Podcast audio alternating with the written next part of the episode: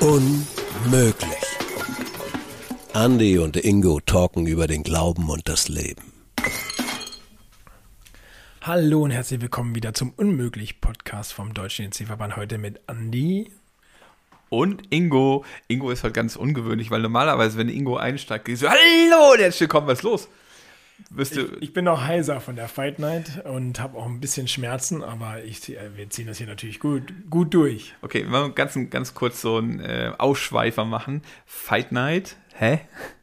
Ja, vielleicht machen wir da einfach mal eine Podcast-Folge zu und dann quatschen wir ausgiebig. Aber ja, man ringt miteinander und kämpft dann gegen etwas, was einem im Leben irgendwie in den, ja, nicht in den Kram passt, was man irgendwie loswerden will. Okay, und man ringt real mit einem Gegner quasi. Und ja, leider also, ja. Leider, leider seht ihr Ingos schmerzverzogenes Gesicht nicht. Den hat es wirklich zermöbelt. Wir sagen nicht den Kollegen, der ihn äh, plattgewalzt hat. Aber er hat Grüße gehen raus. Genau, Grüße gehen raus. Wenn du das hörst, du weißt, wer das ist. nee, dass du es bist.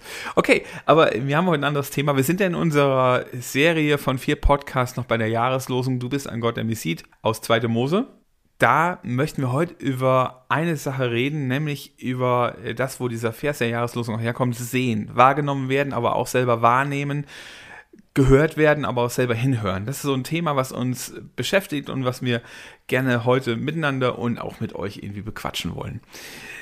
Ingo, wirst du eigentlich genug wahrgenommen oder fühlst du dich manchmal auch nicht genug wahrgenommen in deinem Leben?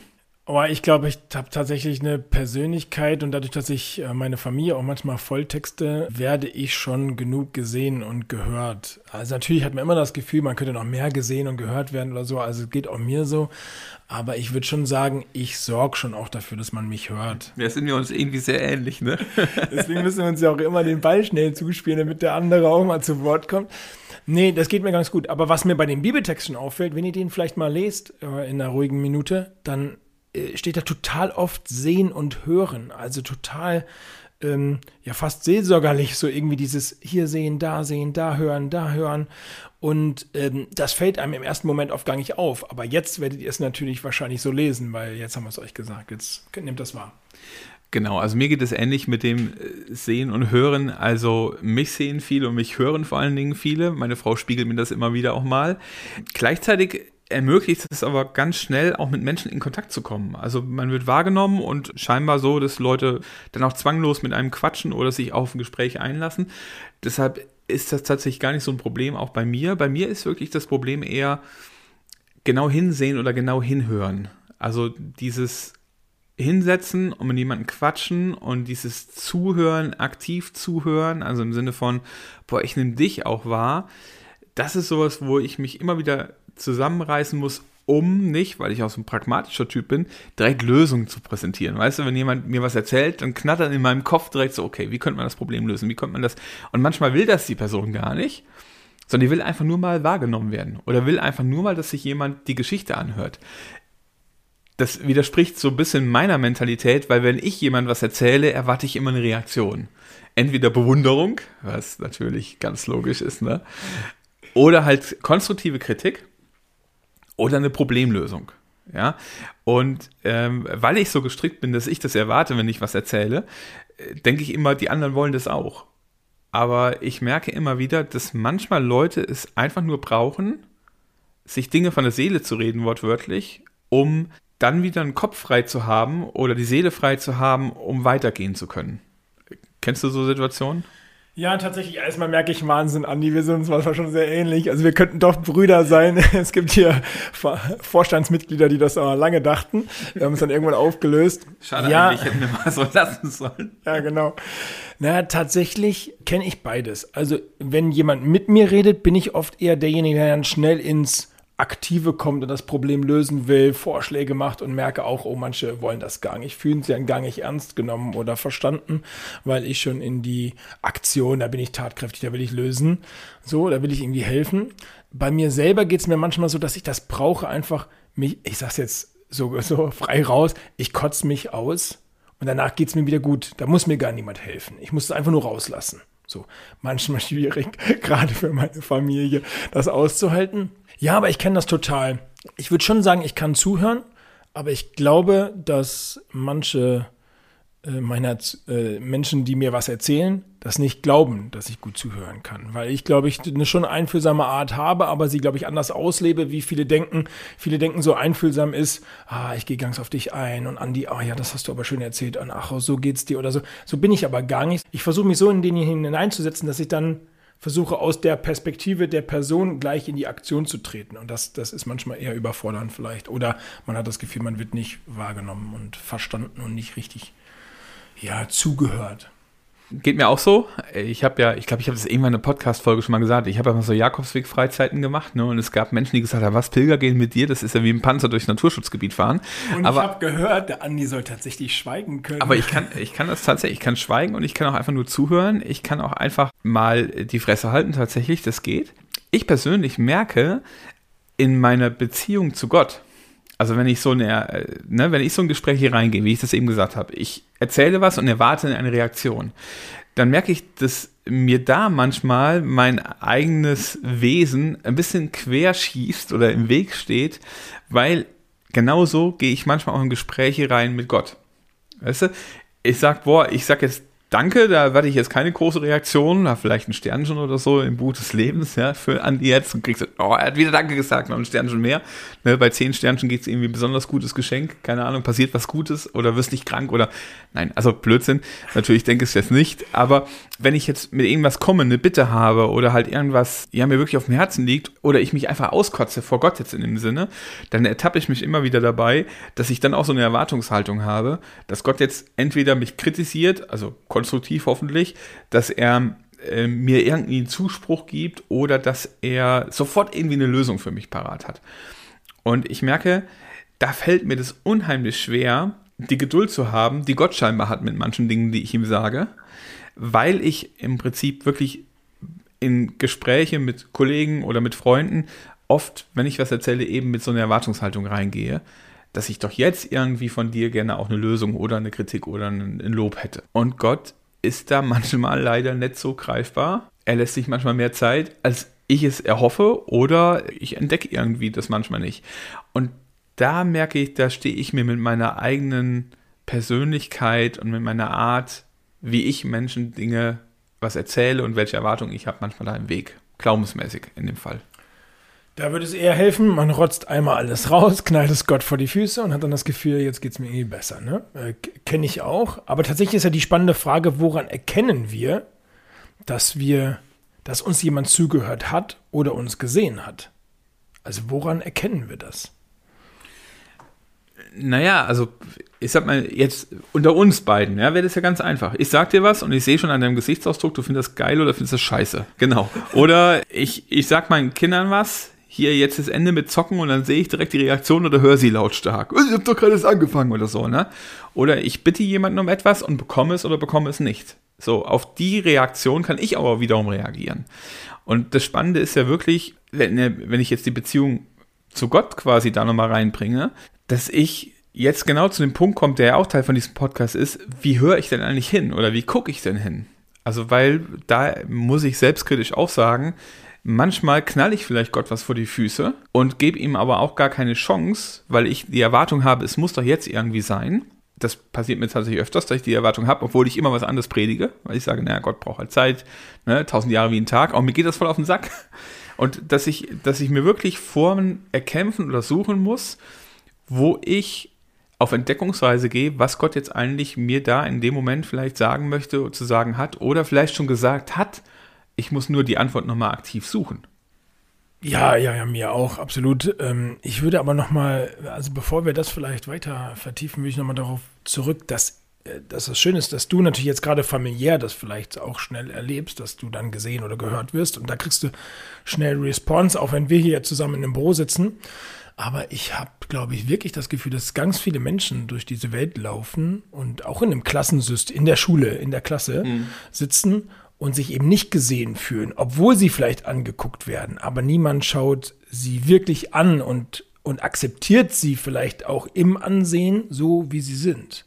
Ja, und jetzt bringt man ein ganz praktisches Beispiel. Also neulich gab es einen Krankheitsfall in der Schulklasse und dann äh, gibt es so eine Klassengruppe, WhatsApp-Gruppe und eine einfache Frage, hey, was waren Hausaufgaben? Und es kommt, jeder Scheiß wird in dieser Gruppe gepostet. Also jeder Scheiß, den man sehen und nicht sehen will, als Eltern auch. Aber meinst du, es hätte eine konkrete Antwort auf diese Frage gegeben? Nee. Und das passiert ganz vielen so, ja.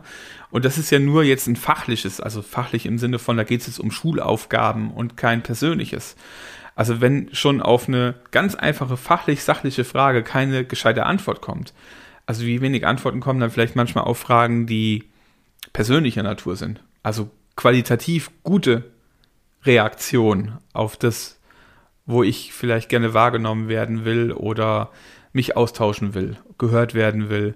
Da habe ich halt echt die Befürchtung, dass das sogar immer weniger wird. Wir haben so viele Kommunikationsmöglichkeiten, glaube ich, wie nie zuvor. Wir sind noch nie so gut vernetzt gewesen, aber die echte Kommunikation war, glaube ich, selten so schlecht wie momentan. Ist zumindest mal mein Eindruck. Würde ich absolut bestätigen. Hat nicht hier unser geschätzter Kollege Patrick Senner irgendwann mal so eine, so eine Auszeit gemacht und ähm, hat dann irgendwie sich nach der Auszeit gefragt, eigentlich hat ihn niemand vermisst. Und ähm, Grüße an den Paddy. Ähm, wir vermissen dich eher persönlich wie digital. Ähm, aber genau das ist es. Also das ist dann so eine Fassade. Also wir, wir folgen irgendwem und dann kommt da halt nichts. Und dann fragt man sich kurz, ja, wieso kommt da nichts? Ich will da, er wünscht mir vielleicht Content, aber dann bin ich auch nicht näher persönlich interessiert. Ich frage mich nicht, ob es da irgendwem schlecht geht, weil er jetzt da kein Content mehr liefert oder so. Und äh, genauso persönlich. Also wo ähm, sieht jemand noch tiefer in mich hinein und, und fragt vielleicht mal ähm, auch in drei Tagen noch nach, ob es meiner Rippe noch gut geht. Das hat man ganz schnell wieder aus dem Blick. Musst du jetzt nicht machen, Andi, alles gut. Aber so habe ich das Gefühl, gehen wir oft miteinander um. Wir sind schon sehr beschäftigt mit uns selbst und haben deswegen auch nicht so viel für Blick für, für die anderen. Und das fände ich eigentlich schön, wenn wir das wieder gewinnen würden. Ja, aber wie könnte das konkret aussehen? Ich höre das jetzt und sage, ja, alles richtig. Ich nehme auch den Mangel an Wahrnehmen wahr. Ich merke auch bei mir, dass ich, glaube ich, ein bisschen abgestumpfter geworden bin. Äh, einfach, glaube ich, durch die Masse an Kommunikation, die läuft, die aber sehr oberflächlich ist, geht mir Zeit verloren für tiefe Kommunikation. Also für, weißt du, für tiefgehende Kommunikation. Für mal, keine Ahnung, zwei Stunden Telefonat mit einem guten Freund, wo ich dann merke, boah, ich bin so überhäuft mit Kommunikation und dieser Weg zur tiefen Kommunikation, zum wirklichen Hinhören, aber auch zum ehrlichen Austauschen also ich wäre jetzt dankbar, wenn du eine gute Lösung schon hast. So. Ich habe auf jeden Fall eine Idee. Ja, das ist schon mal, ist schon mal gut. Es könnte ein Ansatz sein. Also ich glaube, das Erste, was mir einfällt, ist, dass wir unsere Informationen, die auf uns einprasseln, reduzieren. Also wenn ich weniger empfange, muss mein Hirn weniger bewältigen und ist weniger damit beschäftigt, ständig Impulse zu bekommen und damit im Grunde überfordert zu sein. Das sind wir aber eigentlich dauerhaft weil wir dauerhaft Informationen bekommen. Das wäre so das Erste. Andi, bevor du reinkrämst. Doch, ich muss kurz sagen, äh, das heißt aber nicht, dass ihr diesen Podcast nicht mehr weiterhören sollt. So. Nein, auf gar keinen Fall. Das sind ja, also ja, das könnt ihr für euch entscheiden. Also ich würde, ich wäre sogar damit einverstanden, wenn ihr es nicht mehr hört. Ähm, ihr müsst euch bei jeden Informationen im Grunde fragen, berührt er mich? Bringt er mich weiter? Ist das positiv, wenn ihr den Podcast nur hört, weil ihr Andi und mich mögt und der bringt euch nicht weiter? Ja, dann lasst es sein. Ist, mein, ist wirklich mein Ernst, meine Überzeugung. Ähm, was ich dann aber glaube, wenn es dann um persönliche Beziehungen geht, ich glaube, dass wir uns reduzieren müssen. Also nicht nur die Informationen reduzieren, die wir empfangen, sondern auch, ich kann eben nicht jedem Menschen hinterherrennen, aber ich kann wenigen hinterherrennen. Also sogar Jesus hat irgendwie zwölf Jünger ausgewählt, mit denen er intensiv unterwegs war. Klar hat er trotzdem die einzelnen Menschen, wir lesen von so vielen Situationen in der Bibel, wo Jesus einzelne Menschen gesehen hat. Faszinierend, wie er das geschafft hat und das möchte ich auch aber kontinuierlich an Menschen dran sein, war Jesus ja mit zwölf Jüngern. Und jetzt ist zwölf vielleicht, ich bin ja nicht Jesus, gehen wir mal davon aus, ich krieg das nicht so gut gebacken wie Jesus. Ich, ich sag mir fünf. Fünf Menschen, mit denen ich unterwegs sein will. Oder zwei. Zwei gute Freunde, mit denen ich mich regelmäßig austausche, mich mal, äh, die mal frage, sie mich fragen, dann wäre doch geil. Und wenn die jeder hätte, wäre ja mega.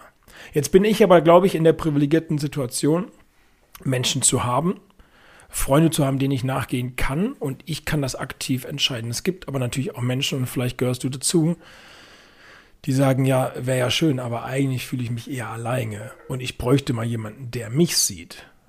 Dann ist es natürlich auch hart. Und dann würde ich dich einladen, Aufsehen zu erregen. Also nicht kontrovers oder so, aber, aber sorgt dafür, dass man dich sieht. Man kann sich dann so einigeln und so vergraben, dass man in so eine Situation kommt. Also ich kenne jemanden, der ist in der Schule nicht so gut angekommen und hat äh, dann nach so einem Schulwechsel und hat dann versucht, sich so Strategien zu, aus, auszudenken. Und die erste, naheliegendste war für ihn, ein Buch mitzunehmen und sich in der Pause hinzusetzen und zu lesen. Damit hast du aber natürlich den so, sozialen Knockout gewählt. Also dann verinselst du dich so, dass du auch gar keine Chance mehr hast, Menschen kennenzulernen, weil du signalisierst, ich lese. Niemand wird dich ansprechen, wenn du auf dem Schulhof sitzt und liest. Mhm. Wir haben dann empfohlen, das, das Buch nicht mitzunehmen. so. Ja, ich weiß, was du meinst. Das ist natürlich schwierig, weil oft erlebe ich ja auch Menschen, die eher introvertiert sind. Entweder haben diese Leute ganz gute, ganz wenige, ganz gute, intensive Kontakte oder gar keine. Ja, also das sprechen jetzt mal so ein paar Jahre Erfahrung vielleicht schon raus. Und äh, weißt du, für mich ist jetzt kein Problem. Für dich ist auch kein Problem, zu sagen, boah, ich muss jetzt mal wieder gehört werden und dann suche ich mir jemanden und sage, hey, hast du mal Zeit, kannst dir vorstellen, Zweierschaft oder so länger quatschen. Aber ich glaube, dass, ähm, dass das schon auch ein bestimmter Schlagtyp sein kann, der das tut. Und ich frage mich dann manchmal, müsste ich nicht als jemand, dem das sehr leicht fällt, mit Menschen wieder unterwegs zu sein, gezielter gucken, mit wem bin ich intensiv unterwegs. Also ohne meine jetzt schon teilweise intensiven Freundschaften aufzugeben, dann mal zu gucken, aber was reduziere ich von dem, was du eben gesagt hast, wo ich ganz viel konsumiere, um Zeit zu haben, vielleicht wieder für ein oder für zwei Personen, die von sich aus vielleicht nicht auf mich zukommen würden. Aber wo ich das Gefühl habe, ich quatsch den einfach mal an und frage einfach mal, wie sieht's denn aus? Hast du eigentlich jemanden, der mit dir auch mal so quatscht oder der mit dir mal was unternimmt oder, ne? Also, ich glaube, das ist so ein Geben und Nehmen irgendwie, wo ich zum Beispiel einen großen Schatz drin sehe innerhalb unserer Jugendarbeit. Zu sagen, wow, es sind so unterschiedliche Typen in unseren Jugendarbeiten, da wieder mehr hinzusehen und hinzuhören, was bewegt eigentlich nicht nur die Gruppe, sondern auch den Einzelnen in der Gruppe. Und da sich auch so ein bisschen umzugucken, umzuhören, wer kann vielleicht gerade mich gebrauchen als Freund? Und den Mut zu haben, jo, ich nehme das Angebot jetzt mal an. Ne? Das ist ja so ein bisschen die Spannung, in der man halt ist. Ich sehe mich da, also ich rede jetzt, kann ja nur von mir reden, kann nicht von euch reden, aber ich sehe da uns irgendwie auch als Gemeinschaft so ein bisschen in der Pflicht, aufeinander zu achten und dann zu gucken, okay, wo kann ich reduzieren und dann aber ganz auch für andere da zu sein. Und aus eigener Erfahrung sage ich jetzt mal, oft habe ich das gemacht, weil ich wirklich das Gefühl hatte, der braucht jetzt mal oder die braucht jetzt mal jemanden zum Quatschen. Und umso länger und intensiver das wurde, umso mehr habe ich auch wieder davon profitiert. Ja, wo ich dann gesagt habe, oh cool, okay, das ist nicht nur ein Geben, sondern ist auch ein Nehmen, was da passiert ist. Ja, ich, ich sehe das so, dass, dass Menschen wie wir zwei jetzt, wir zeigen halt schon ganz viel in unserem Schaufenster. Ja, also man geht an dem Laden vorbei, an unserem Leben, an unserer Person. Und die Leute sehen nicht alles, würde ich sagen, aber sie sehen schon auch, ah, oh, Glück, ist noch was im Laden quasi, ja. Aber die Leute äh, haben eine Ahnung von, okay, wir kommen auch auf unsere Punkte, wo, wo wir, ich sag jetzt mal, Erfolge einstreichen, wo man uns sieht, wo wir wahrgenommen werden oder so. Und natürlich gibt es Menschen, die, die packen ihr Schaufenster so wenig, dass man sich gar nicht traut, in den Laden reinzugehen. Aber in dem Laden steckt genauso viel Zeug. Und ich glaube, dass wenn man befreundet ist, am Ende merkt man in jeder Person, dass was alles in der steckt und dass man am Ende da sogar profitiert von rausgeht, wobei das nie mein, mein, mein, mein Ziel wäre, sondern, äh, also ich habe auch Freunde, wo ich sagen würde, ganz klar, wir treffen uns zu 95 Prozent nur, wenn ich das initiiere. Und ist auch okay, weil es ist auch meine Gabe, äh, da aktiv zu sein und andere sind es nicht und dann passt das auch für mich. Ist, ist voll okay. Jetzt kommen wir nochmal auf diesen Bibeltext ähm, und der Jahreslosung von Hagar zu sprechen, würde ich sagen. Und da finde ich das Faszinierende, dass Hagar ist ja in der Wüste, die ist alleine, schwanger, in einer aussichtslosen Situation, quasi absolute Grenzerfahrung, steht quasi an einer Grenze in ihrem Leben und dann sieht sie jemand. Und das ist ja ein mega Gefühl. Und ich weiß nicht, äh, ob es dir irgendwann mal schlecht ging. Und dann ist jemand auf dich zugekommen. Und das ist vielleicht auch schon, wenn man sich das kurz vorstellt, ist es vielleicht auch schon genug Motivation, das auch mal selber jemandem zu ermöglichen. Weil das muss wahnsinnig toll sein. Endlich sieht mich jemand. Endlich nimmt mich jemand wahr. Und Gott ist genau dieser gewesen.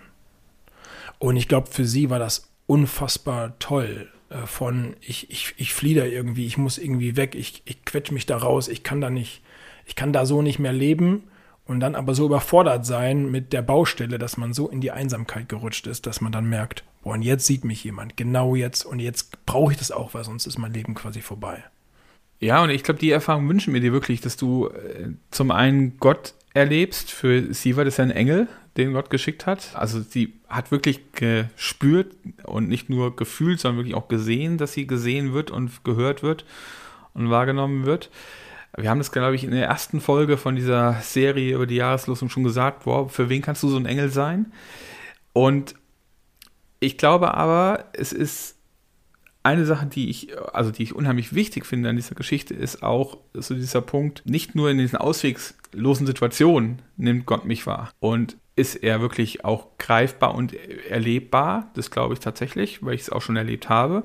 Manchmal dauert es halt auch ein bisschen länger. Das habe ich ja eben auch gesagt, dass ich damit manchmal ausstruggle. Sondern er ist eigentlich jeden Moment ansprechbar und erlebbar. Mir fällt es leichter, in den Krisensituationen, in diesen Grenzerfahrungen Gott zu erleben und zu begegnen, wenn ich auch in meinem, im normalen Alltagsgeschehen diesem Gott begegne und erlebe, immer wieder. Weil dann sage ich, okay, er ist in den profanen Situationen da gewesen und jetzt in der Krisensituation kann ich auch wieder mit ihm reden. Also es ist wirklich so ein bisschen einzuüben, das, was wir eben so auf der sozialen Ebene hatten, das einzuüben vielleicht, auf sich zu öffnen oder auf Menschen zuzugehen, wahrzunehmen, glaube ich, das gilt genauso für meinen Glauben und für meine Beziehung zu Gott dass ich das für mich immer wieder einübe, wirklich auch Gott zu hören, mir Zeiten wirklich zu nehmen, wo ich mal hinhöre, wo ich einfach mal, keine Ahnung, durch den Wald laufe. Und es kann sein, dass du erstmal gar nichts hörst. Und es kann sein, dass auf einmal ein Gedanke sich in deinem Kopf festigt und du hörst.